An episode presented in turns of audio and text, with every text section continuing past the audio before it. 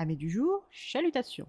Pour les petits nouveaux, moi c'est Sekhmet et je vous souhaite la bienvenue dans mon podcast littéraire. Dans mon émission, je vais tenter trois fois par semaine de vous donner envie de découvrir des livres de tout poil, récents et moins récents. Alors, si ça vous tente, c'est par ici la suite.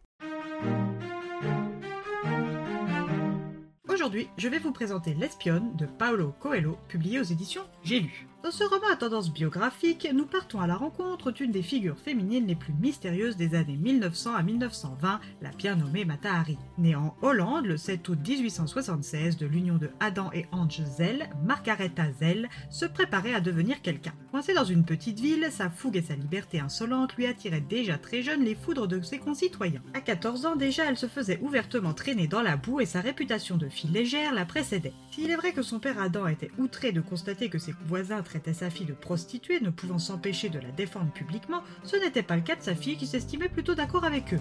Partant du postulat qu'être une prostituée signifie être quelqu'un qui reçoit des faveurs et des bijoux en échange de tendresse et de plaisir, alors elle ne pouvait aucunement leur donner tort, car c'est exactement ce qu'elle faisait. Envoyée en 1889 dans une école pour recevoir une éducation raffinée afin de la préparer à son futur métier d'institutrice de maternelle tout en apprenant l'art d'être une bonne épouse, Margaretha, qui soit dit en passant détestait son prénom bien trop répandu en Hollande dans les années 1880, se languit d'une vie aventureuse qu'elle n'a pas encore pu goûter.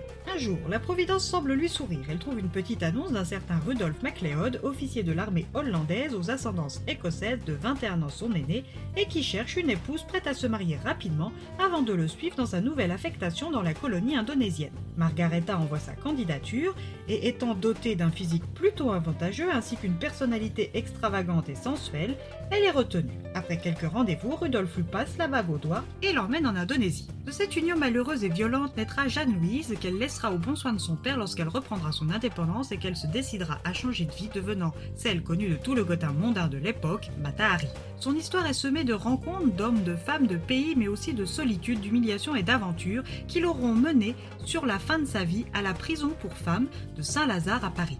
Lorsque nous rencontrons notre narratrice, elle est enfermée dans cette prison sordide, lugubre et malsaine depuis plusieurs semaines avec pour seule compagnie les rats, les nuisibles et sœur Léonie.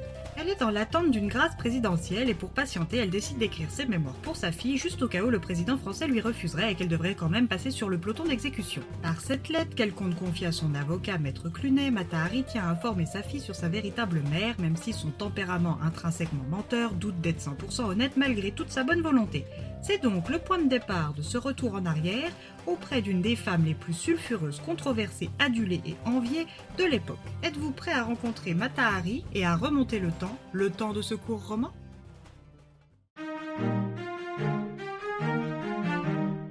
Livre certes court mais addictif. Matahari aura vécu une vraie vie à la française comme elle le souhaitait. Cette femme née à la mauvaise époque cherchait avant toute chose à marquer son temps et n'avait pas peur, pour ce faire, d'en payer le prix si fort fut-il. Je n'avais encore jamais lu de Paolo Coelho et quand j'en ai eu envie, je ne voulais pas de son titre le plus connu, à savoir L'alchimiste. Ici, vous l'aurez peut-être compris, on n'aime pas faire les choses comme tout le monde et parce que ça se fait. Ici, si vous nous suivez depuis quelque temps, on choisit d'être unique, donc libre et décalé. Je suis tout à fait satisfaite d'avoir choisi ce titre et j'ai hâte de lire un autre de ses romans, et petit spoiler qui n'en est pas tout à fait un, ce ne sera toujours pas l'alchimiste. Et eh bien voilà, j'en ai fini pour aujourd'hui. J'espère que cet épisode vous aura plu et vous aura donné des nouvelles idées de lecture. Si vous souhaitez découvrir d'autres petits bonbons littéraires tout droit sortis de ma bibliothèque, je vous retrouve le jeudi 31 août prochain pour un nouvel épisode.